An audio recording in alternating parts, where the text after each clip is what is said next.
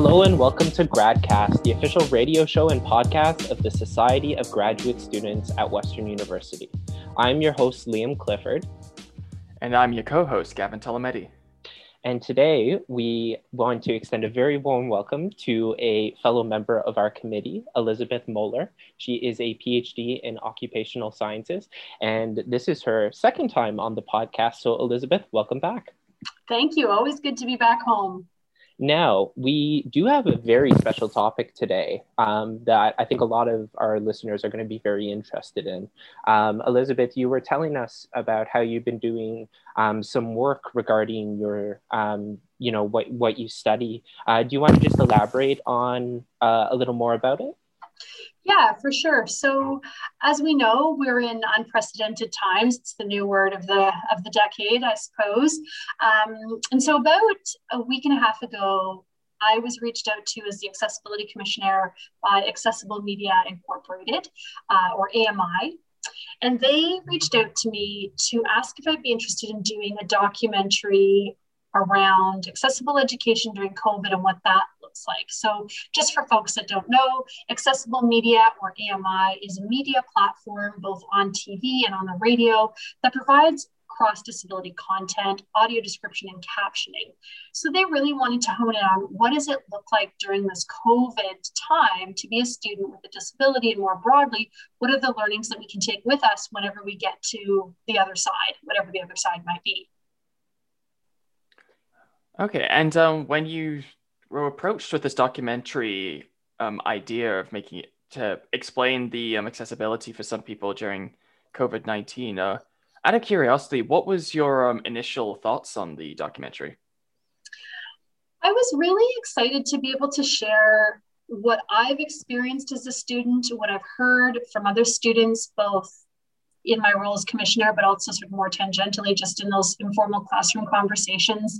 But I think, you know, more importantly, what I wanted to do was bring forward an awareness about some of the challenges that students with disabilities face in the digital space. And so basically, what I did in the documentary was I talked a little bit about the different platforms that we are expected to use as students, what some of the barriers are, what some of, the solutions to those barriers could be. And again, you know, some of the successes, because digital learning hasn't been all bad. So I talked a lot about platforms that uh, don't really work well for captioning. So, a lot of our courses online now, as we know, are asynchronous. You're expected to watch videos, but if those videos don't have captioning, what does that mean for a student who relies on captioning because of a hearing disability, or perhaps just because they use captioning to reinforce what's on the screen? I talked a lot about platforms where uh, like Padlet is one, Word Garden, where it's a lot of pictorial information, and individuals with seeing or visual disabilities might have difficulty navigating those visual spaces with a screen reader. But I also talked a lot about what are some of the successes. And so the digital space in some ways has brought students who may not always traditionally be able to be in a classroom into a classroom. And so what do I mean by that? class physically getting to class can be a challenge whether it's arranging paratransportation attendance services note taking um, ensuring that the classroom is in a physically accessible building. So all of a sudden, those barriers are ameliorated when you are in a digital space and you can just log on to Zoom.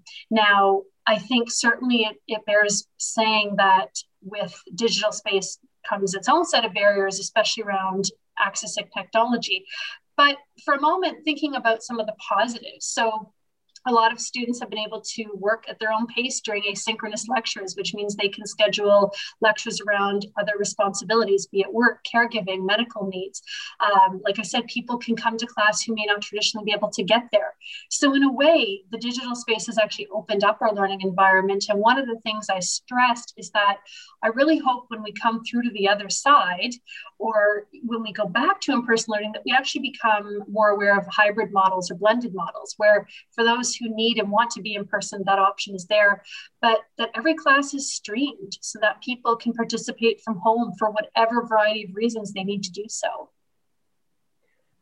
I think you know, first and foremost, there there's a lot um, to even discuss um, with what you mentioned, which I think is fantastic because we do live in this world in which um, Zoom fatigue is a real thing for a lot of people. But yeah. what we're seeing here is another perspective in which we are openly engaging with the digital realm to ensure that it is accessible for, for all. And I'm glad to hear there are successes as well. Now, Elizabeth, when we talk about disability, um, I think about it in two ways. So, mental disability and physical disability. Am I missing anything? And when we talk about accessibility, are we referring to both of these terms? Yeah, disability is a really broad spectrum. You've certainly nailed a couple. You know, there can be a wide range developmental, mental health, physical, sensory, um, neurological and and episodic is a huge huge huge category that often goes unrecognized and it shouldn't because it's uh, it's an important one to to think about. And so when we think about online learning certainly there there are challenges but again um, i think thinking about you know what are some of those successes and how can we how can we bring those back? And zoom fatigue is a real thing. Sitting in front of a screen for a lot of people is challenging. Um, again thinking about what are some ways that we can make that work? So is it a blended synchronous asynchronous? So the course i ta had an hour where we were together people could come ask questions we, we overviewed what the lecture was. But then the asynchronous components people did on their own. And the feedback we got you know, regarding accessibility wasn't just about disability, but it was about people in different time zones that maybe it's two o'clock in the morning when class is happening, so they can do their asynchronous lessons whenever it works for them. And so I think that's just another example. And so with, with disability, certainly um, with successes comes challenges. And so there are Western uses OWL Sakai. I use a screen reader, it works fairly well. But I'm aware of people who use uh, Dragon Naturally Speaking technology or magnification technology. And for them, OWL Sakai is a challenge. So really being aware of what online platforms we're learning, uh, we're using to learn. I in my courses had to review videos for one of my modules. And those videos uh, did not have description and there was a lot of pictorial images and text that i couldn't read and so i was missing out. So just thinking about trying to be as digitally inclusive as possible and uh, shout out i know the uh, center for teaching and learning is doing some great modules around fostering fostering inclusive digital classrooms.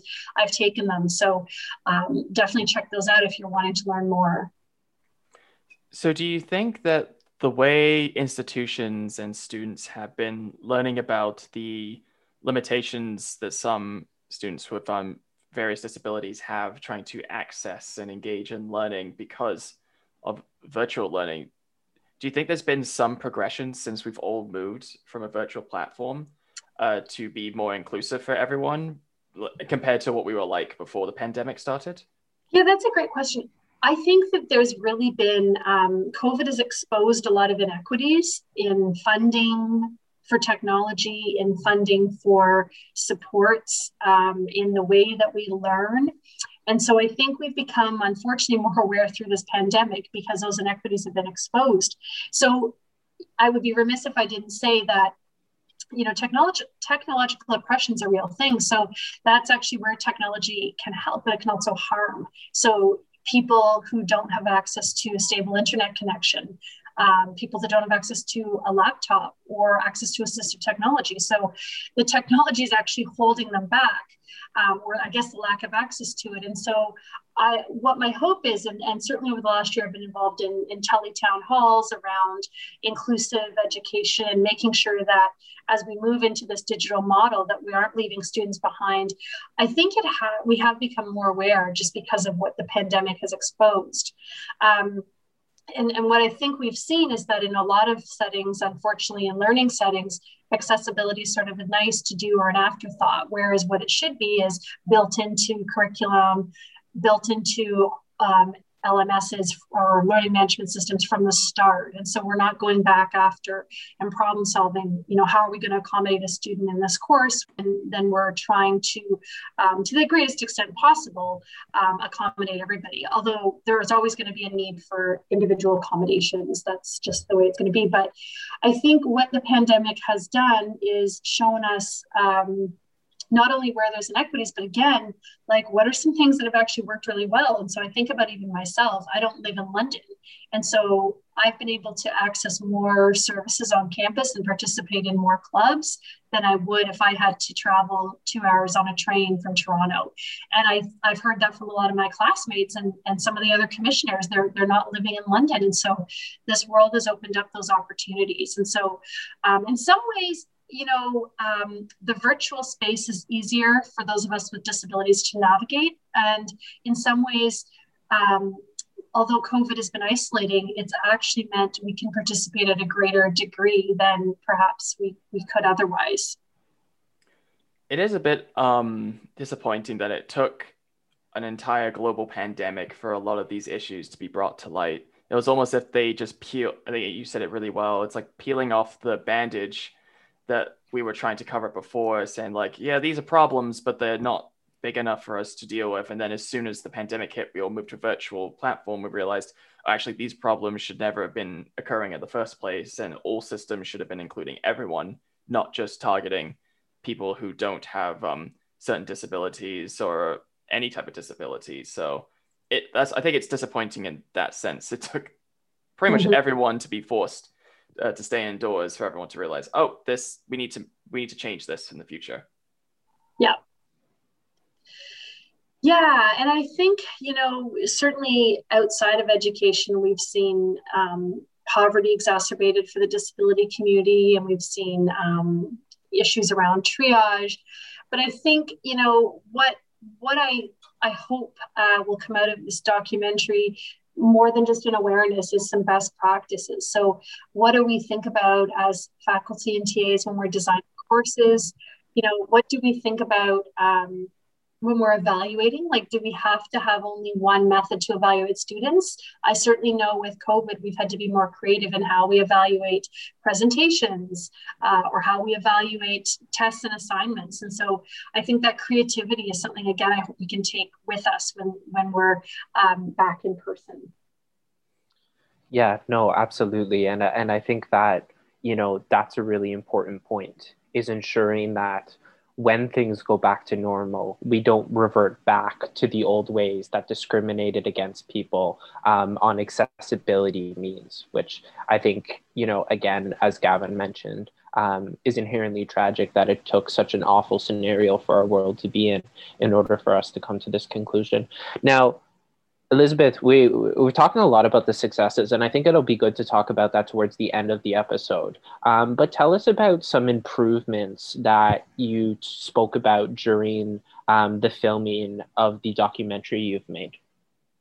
Yeah, I think one thing is making making improvements around accessing um, online learning management systems. So you know, there's several out there, and for a lot of students who use adaptive technology, they're, they're difficult to navigate.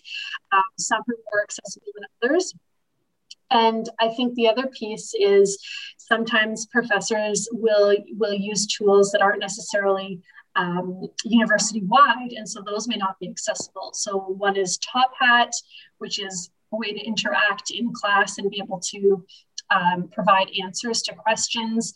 And so I think that what happens is students register for a course not knowing what tools are going to be used in the course and then get into the course and realize this tool is not something I can access. And so then troubleshooting starts. But the problem with that is that the course is actually underway. So you're falling further and further behind while that troubleshooting piece is happening.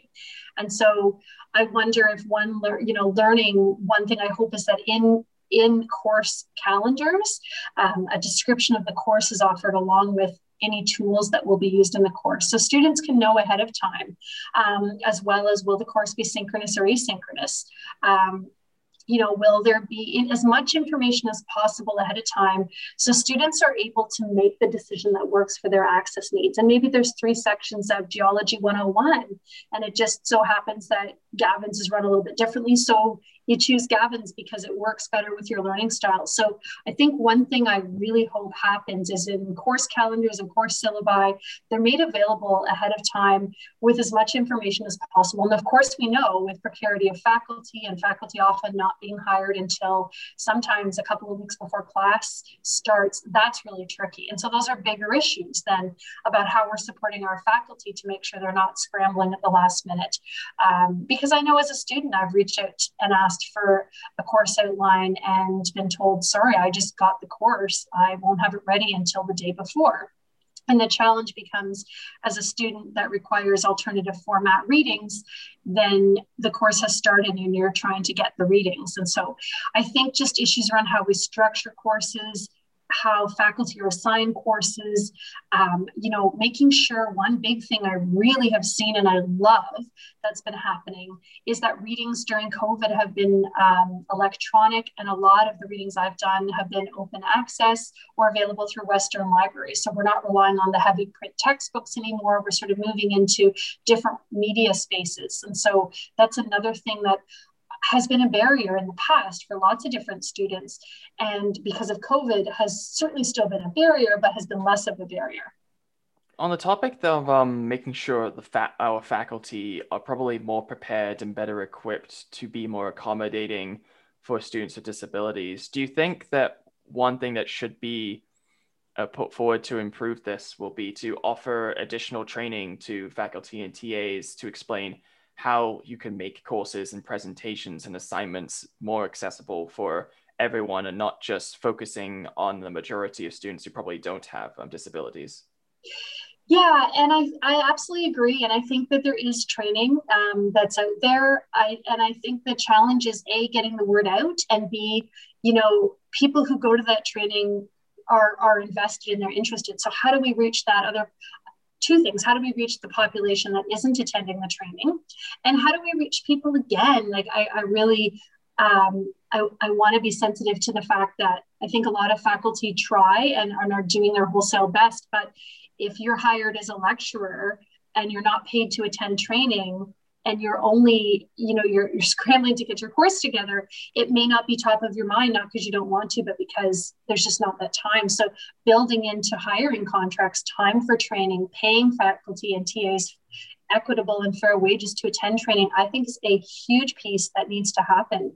Um, you know certainly i think it's really important to show as a community, as a university community, uh, as an epistemic community, that we we want to invest in how to make education that culture of education more inclusive. So we need to think about it all the way from the beginning. Like, how are we making sure that our contract staff are are included, our TAs are included? How are we paying people and making sure it's built into their contracts so people aren't feeling like I'd love to, but I just can't. Yeah, and and I think I think that highlights an important point um, with the intersectionality um, of these these challenges that we face. In the example you provided, you said that um, because the university is not, um, you know, contracting these lecturers to attend these training session, they are not then um, equipped to deal with the accessibility that comes with being a lecturer um, in 2021. So I think that's a, that's an interesting point. But you also said something pretty profound to me, and it might have been simple to you, but you said getting the word out, and I think that's important for a number of reasons. Now, my question to you would be. Did you find that making a documentary on this was the best way to get the word out? I think it's one way to get the word out. I think, I think part of it, you know, and and again, the documentary is going to air on a station that's for people with disabilities. So I'm again kind of preaching to the choir. So I think you know platforms like this are great. I think being able to reach um, communities around uh, around campus to talk about what are the resources that are available. So could it be even something like having announcements on OWL, like, hey, great course coming up through Center for Teaching and Learning. We encourage everyone to sign up. Um, and then through HR, having those supports so you're given time to take the course, um, having certificates available that count on a CV towards tenure. Um, you know, I'd love to see things like, you know, as part of a tenure package somebody's done um, you know certificates in, in inclusive teaching and those actually count and are weighted um, and i think just all kinds of ways having it built into faculty orientation to ta orientation and i know the ctl does does do courses so i don't want to discount that but i think there's a, again a lot of tas that through no fault of their own just just can't uh, can't attend all those workshops. So again i think having having support from human resources having the the backing of, of having the compensation to go to the workshop, having really great credentials behind it, um, maybe even offering student leaders opportunities to be able to, to teach workshops. I think those are all ways we can get the word out. And we're already doing some of those things really well. So it's just building on those.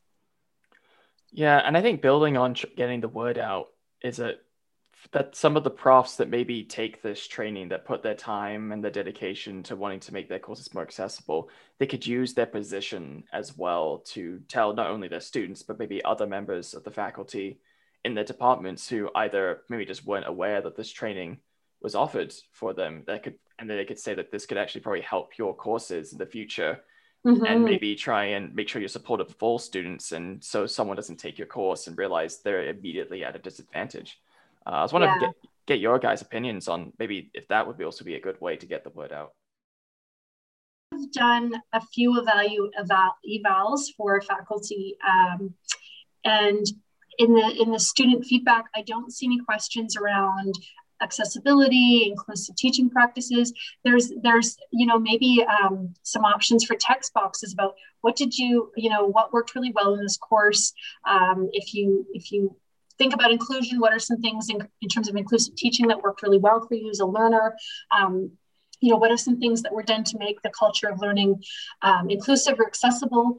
And just seeing what students are saying, because that would again be a great way to collect that feedback. It's and and I, I think I think that's an interesting thought because you know so often course evaluations are centered on um, determining um, what the value of the course was to you, but when we apply the accessibility lens, um, it it takes on a different value. So I, th- I think that reforming that could be a really interesting way. Um, I also think another interesting way to go about it would be um, to encourage, at least if we're talking about um, physical disabilities, um, able bodied people um, in the ways of how they can make the environment more accessible um, just by, you know, doing small things. Now, I'm an able bodied person, Elizabeth. Do you have anything that you would recommend to me for how I could, you know, contribute to making this environment more accessible? Yeah, I think like if you're a TA, uh, and I know I, have been a TA, our, our powers, uh, you know, are, are limited in what we can do. But maybe at the start of your lab, just just saying, you know, um, thing, you know, or even putting in your like if you have a lab a lab handout, a lab manual, you know, um, just just saying like welcoming if you have any you know do you have any accommodation requests please come you know you're welcome to come talk to me. Um, i know a lot of events now are doing that. They're actually asking do you have any accommodation requests? Like when you register and so people can actually um, mention in their registration if they require something. And of course, you want to do it in a way that people don't feel like they're uh, disclosing more than they want, but just even mentioning it, I think sets that tone that you're open. Um, and I think also saying, you know, where you can offering options for learning assessments. And again, as a TA, I do realize we're limited. Um, you know if you're if you're doing tutoring one-on-one with a student having those conversations like what what works best for you as a learner what are some things that that i can do um, to support your learning. I think just those conversations just set that tone that that um, you know as a student i know i would feel like um, you're open to certainly hearing about any any needs I might have in the classroom. But I say classroom, but you know, so much of our learning at Western happens outside the classroom. So many workshops I've taken are, are through um, the great folks at Own Your Future or Grad Life. And so I'm saying classroom, but I guess I'm actually meaning more than classroom. Um, I think anything we're talking about today could apply broader. Um, and I think building in conversations about um, you know, one thing I suggested to to uh, one of the groups on campus was having a scholar series where um, scholars who are from equity seeking groups come and talk about their journey as a scholar. And it would you know as a student i know that that would be a great way for me to hear how other people have navigated the system navigated challenges. It's a great opportunity for informal mentorship. Um, and so i think just opening up those spaces is really key of course of course and to continue that upwards trajectory of, of positive encouragement tell us about some of the successes you've witnessed yeah, so I think, you know, at the beginning I mentioned that I've, I've, been able, and I know I've heard this from a number of people, been able to take part in more things on campus.